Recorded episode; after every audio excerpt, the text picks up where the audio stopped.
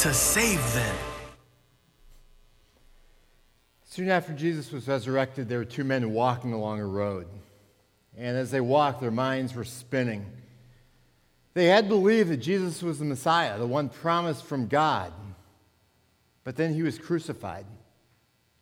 And the Messiah can't die, right? Especially in the way that Jesus died. It didn't make any sense to them. And then they had heard some rumors along the way that, that Jesus was alive. But still, it didn't make sense. Their minds were spinning. They were all confused. And as they were walking along this road, a man came up and joined them in their journey. It was actually Jesus, although they did not recognize him at the time. He asked them what they were talking about, and they told him, and they had some conversations. And then Luke 24 27 records that beginning with Moses and all the prophets, Jesus explained to them what was said in all the scriptures concerning himself. So, in that conversation, Jesus was saying that the entire Bible points to Jesus. Now, for the past five months, we've been studying the book of Hebrews. And I would say that Hebrews is the premier book in the entire Bible for pointing to how the Old Testament all points to and is fulfilled by Jesus. And today we're going to be wrapping up our study of Hebrews, so I invite you to turn in the Bible to Hebrews chapter 13. If you did not bring a Bible but would like to follow along in one, you can grab one from the pew and turn to page 1214. Now, the title of the series is that Jesus is better. Throughout the series in the book of Hebrews, we've seen how Jesus is better than so much that occurs in the Old Testament, especially through the Jewish forms of worship. Jesus is better. We've also talked about how Jesus is better than so much of what the world has to offer us today. Jesus is better. I'm going to pray for us and we're going to dig into this final section of Hebrews. Our Father, we thank you for Scripture. We thank you especially for the book of Hebrews. It's a book that can seem kind of obscure, kind of confusing. But at the same time, Lord, we thank you for the beauty of what you've recorded in Hebrews for us to see the beauty and supremacy of Jesus. And I pray that today, as we close up this study of this book, you will help us to understand this passage, to apply it to our lives, and to live out the truth that Jesus is better so that he will be praised and glorified in us and through us. And we pray these things in his name. Amen. So let's see how the book of Hebrews ends. I'm going to read, picking up in chapter 13, verse 18. The author says, Pray for us, for we are sure that we have a clear conscience, desiring to act honorably in all things.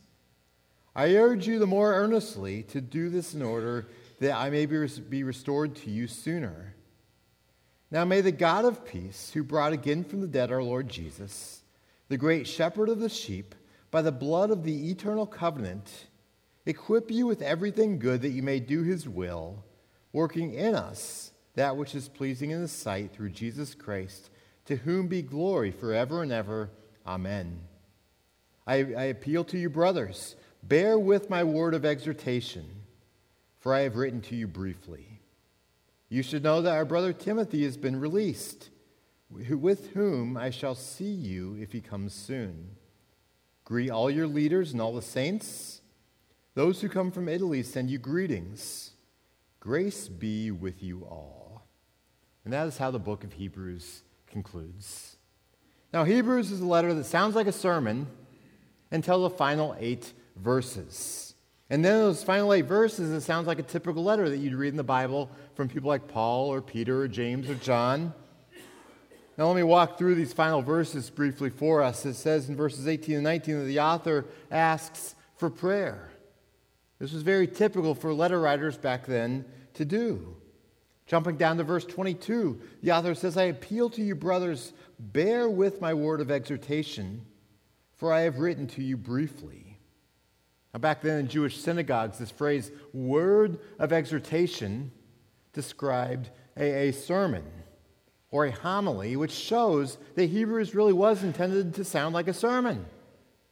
But at the same time, at the end of the book, it does sound like a letter. But he says, Bear with my word of exhortation. So in the book of Hebrews, he was exhorting his listeners to not abandon Jesus. He's saying, Bear with me. Receive what I have to say. Don't ignore it. Instead, internalize it, apply it, stay faithful to Jesus. Now, moving on to verse 23, it gives an update on Timothy, who was a prominent leader in the early church. In verse 24, he sends some greetings, which again was very typical in ancient letter writing. And then verse 25 says, Grace be with you all. This is a classic way back then for Christians to greet one another. Grace be with you. So, Hebrews, it sounds like a sermon until you get to the final eight verses, and then it sounds like a typical letter from back then. Now, for the rest of the time, I want to focus us on verses 20 and 21. I skipped over them in my, my description just a minute ago. But these two verses that we're going to focus the rest of our time on are a benediction. And a benediction is a prayer for blessing upon the people to whom, in this case, are being written to. It's praying for their blessing.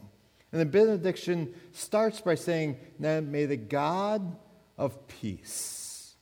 Now, I'm going to come back to that God of peace phrase in just a moment. But one thing I want to point out as we get into this benediction is that it's kind of like a grand finale, where the author is pulling together all kinds of themes from throughout Hebrews, putting them together in this prayer, and then applying them to his readers. So just keep that in mind as we're going through, because it's going to pull in a lot of themes that we've been looking at over the last few months. But it starts out saying, Now may the God of peace. And this shows that God stands above the turmoil that we face on earth and gives a wholeness and calm that this world cannot match. The God of peace. This reminds me of the beginning of the book of Second Corinthians, where Paul describes God as, quote, the Father of compassion and the God of all comfort who comforts us in all our troubles.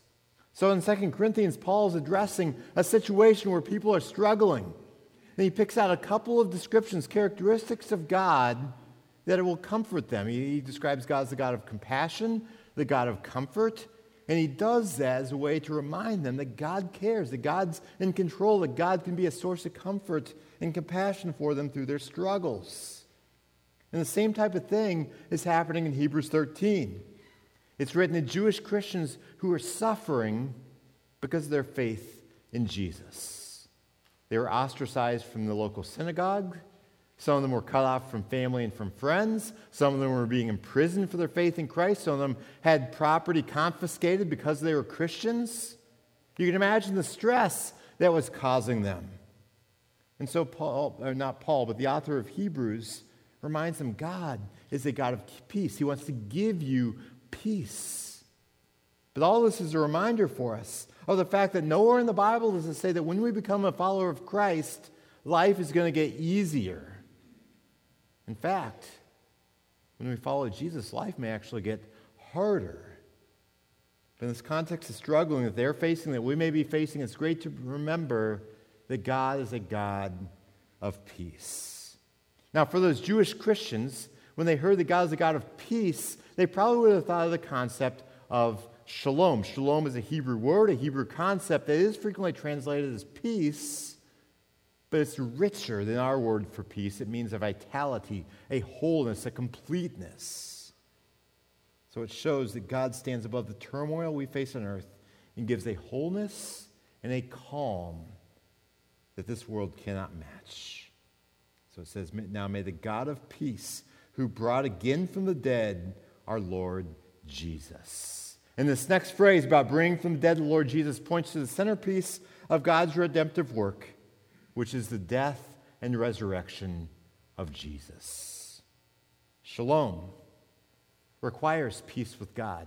And on our own, there is no peace with God because of our sin. Sin separates us from God.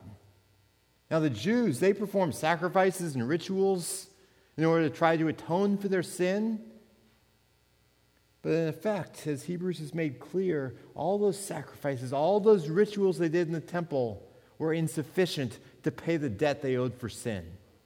It's kind of like, in today's terms, in financial terms, it's kind of like you have a massive credit card bill. And the credit card company will get, let you get away for a while with only making minimum payments.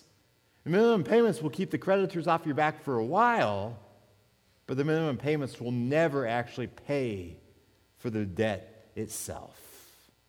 And that's essentially what those sacrifices were like in the Old Testament. Yeah, they could kind of cover over sin just temporarily, just a little bit, but they left the deep debt of sin unpaid for. That's, that's one of the reasons why Jesus is better.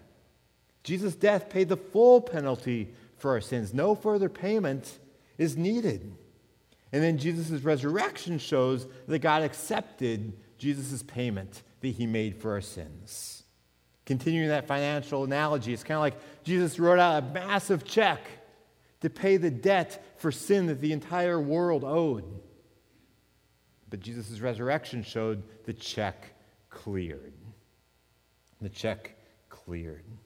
Now, there are many misconceptions out there about Christianity, about what Christianity is really all about.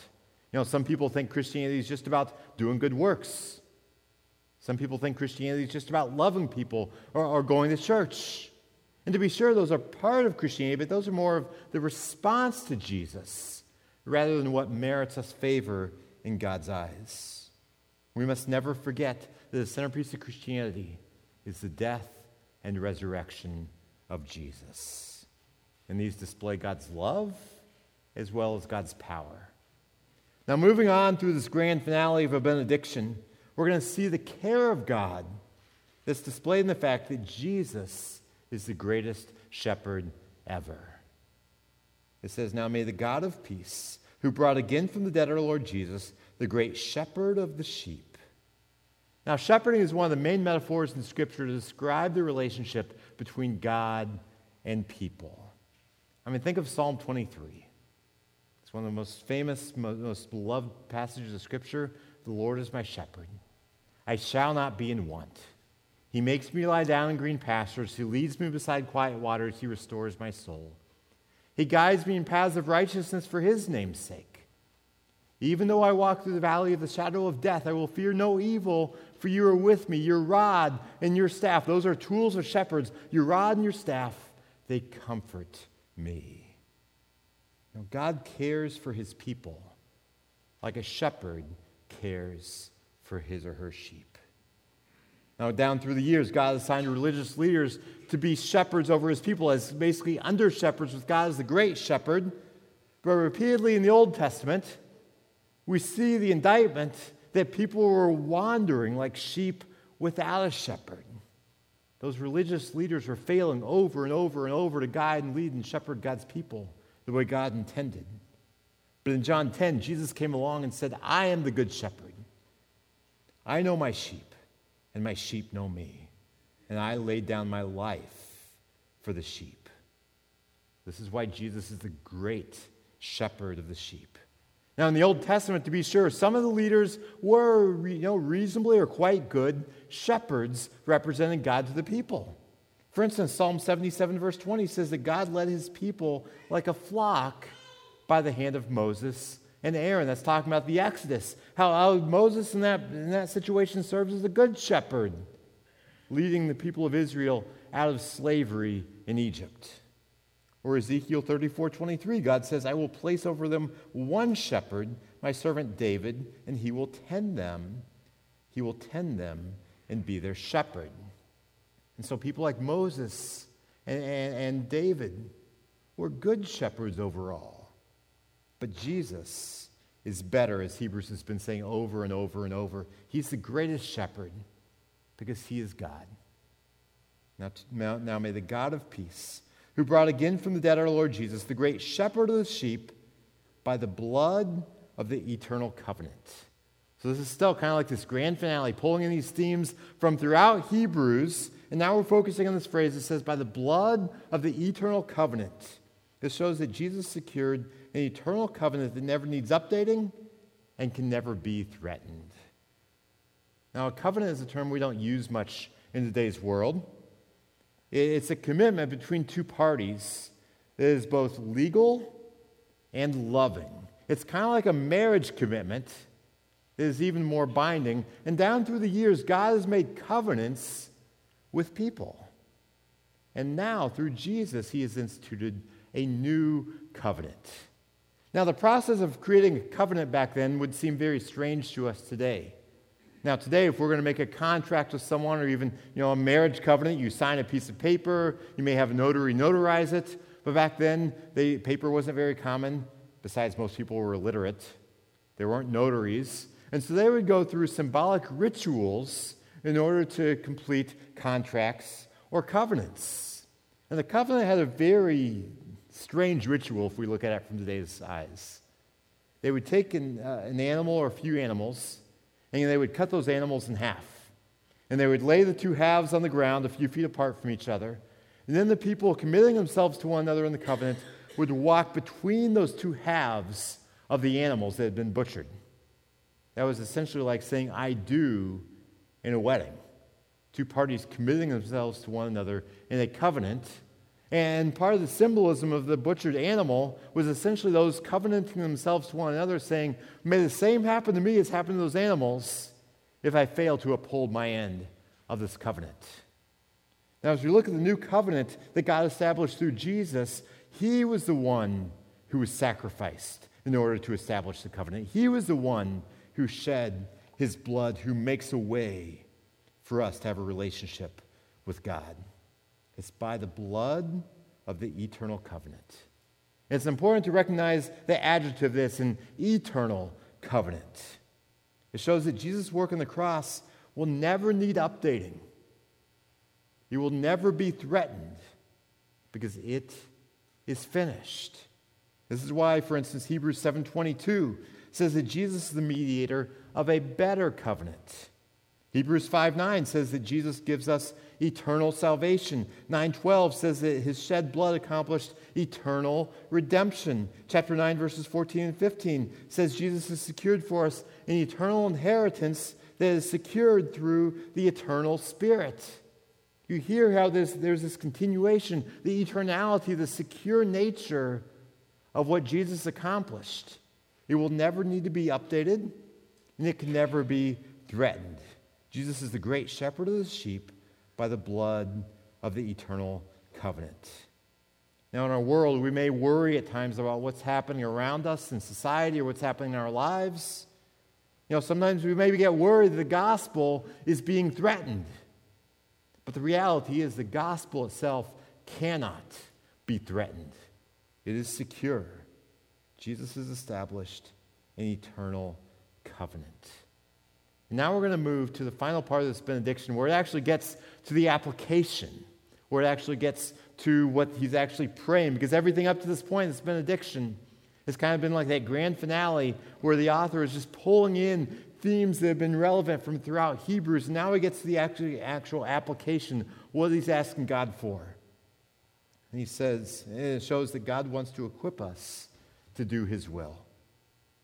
It says, Now may the God of peace who brought again from the dead our Lord Jesus, the great shepherd of the sheep, by the blood of the eternal covenant, equip you with everything good that you may do his will, working in us that which is pleasing in his sight. So let's go back for just a moment. We're going to get in a minute to this idea of God equipping us. But let's go back for a moment to the idea, the metaphor of us being sheep and God being the shepherd. A shepherd wants his sheep to thrive. And the reality is, for sheep to thrive, they typically need a shepherd because sheep on their own are quite helpless. On their own, the sheep have no way of defending themselves. They're frequently going to struggle even to find food and water on their own. They, they frankly aren't very smart. I think back to when I was growing up. My grandparents had a farm, and one of the things on that farm were sheep. I remember when I was about 10 or 11 years old, my grandpa kind of got an old car out there in the, in the barn lot running for me, and I was staying with him for a week in the winter.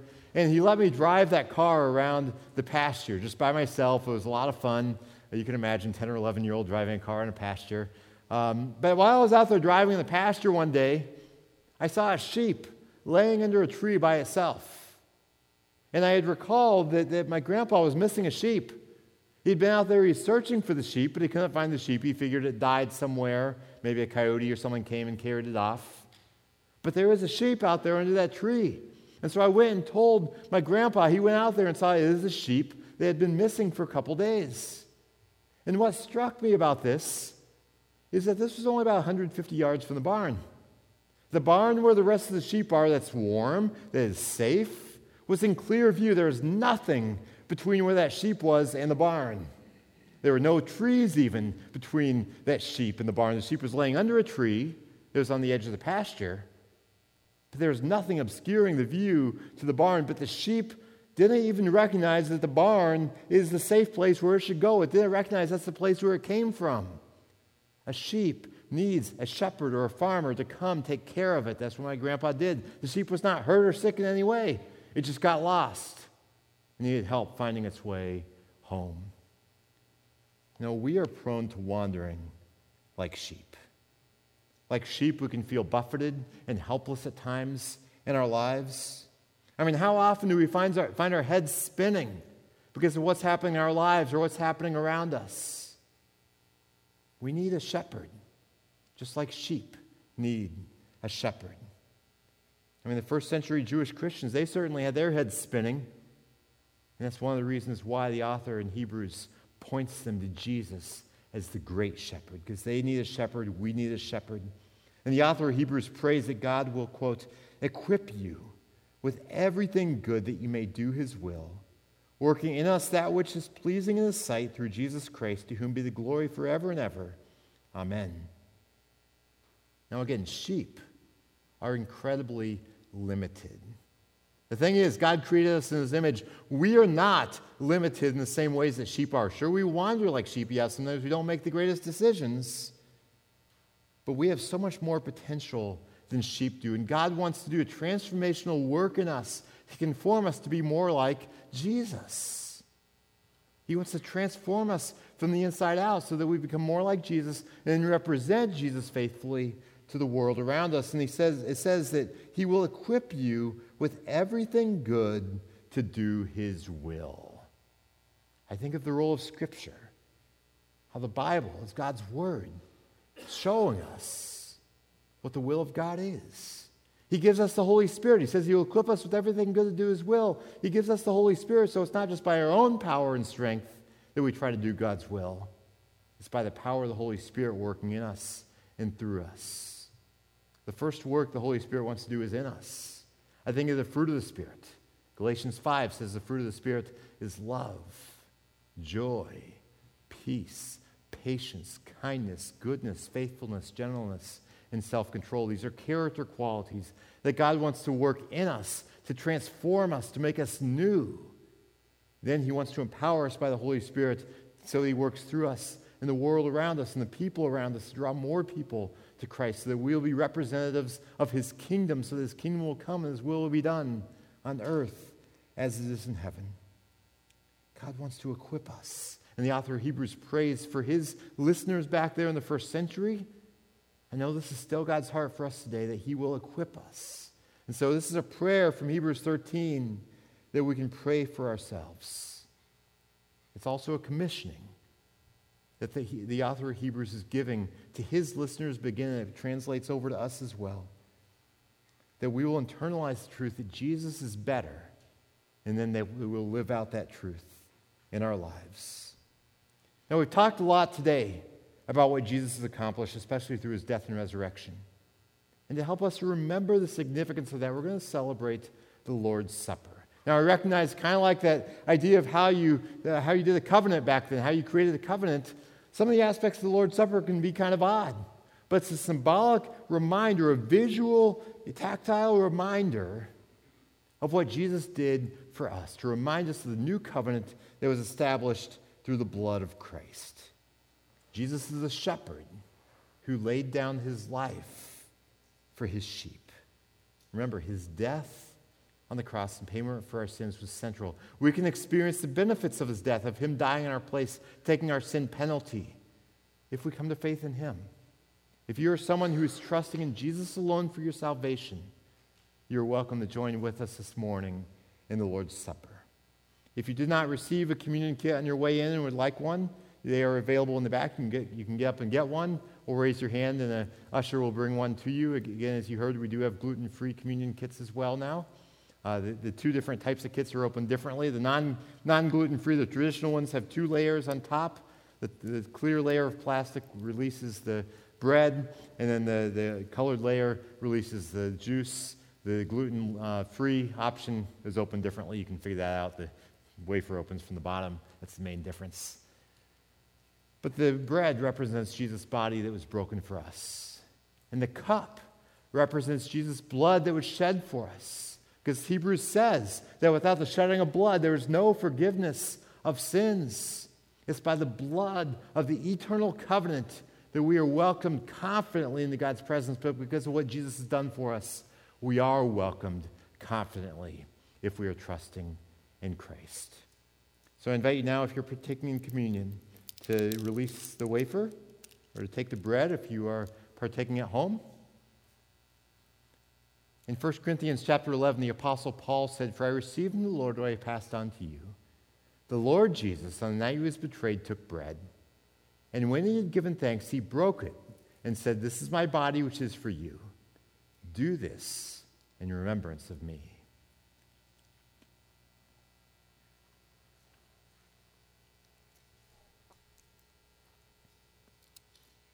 You may now release the juice.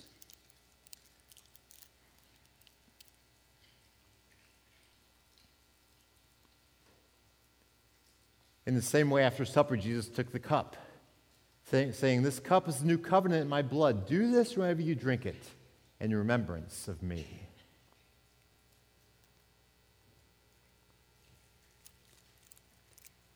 For whenever you eat this bread and drink this cup, you proclaim the Lord's death until he comes. We get to celebrate these truths that Jesus died, that Jesus was resurrected and by those two acts, he accomplished for us a covenant with God that we can be welcomed confidently in his presence. Nothing else can open that door to God. No amount of good works, no amount of religious activities, but Jesus alone has accomplished that. And it shows that Jesus is better. Let's pray. Lord Jesus, we thank you. We praise you because you are the great shepherd of the sheep. You're God who stepped off your heavenly throne to come into this world. You came ultimately to teach, but then even more so to go to the cross to pay the penalty we deserve for our sins. We thank you, Lord Jesus, for your sacrifice. It was a gift that we did not earn, that we cannot deserve. But again, we say thank you. And Lord, I pray that each one of us will recognize that you do equip us by your word and by your spirit to live the way that you call us to live, to glorify you. And I pray that you will be glorified in us and through us, that you will continue to do a transforming work in us, ultimately for the praise of your glory. And that the world will see through us as individuals and as a congregation and through the church throughout the globe that Jesus is better. Amen.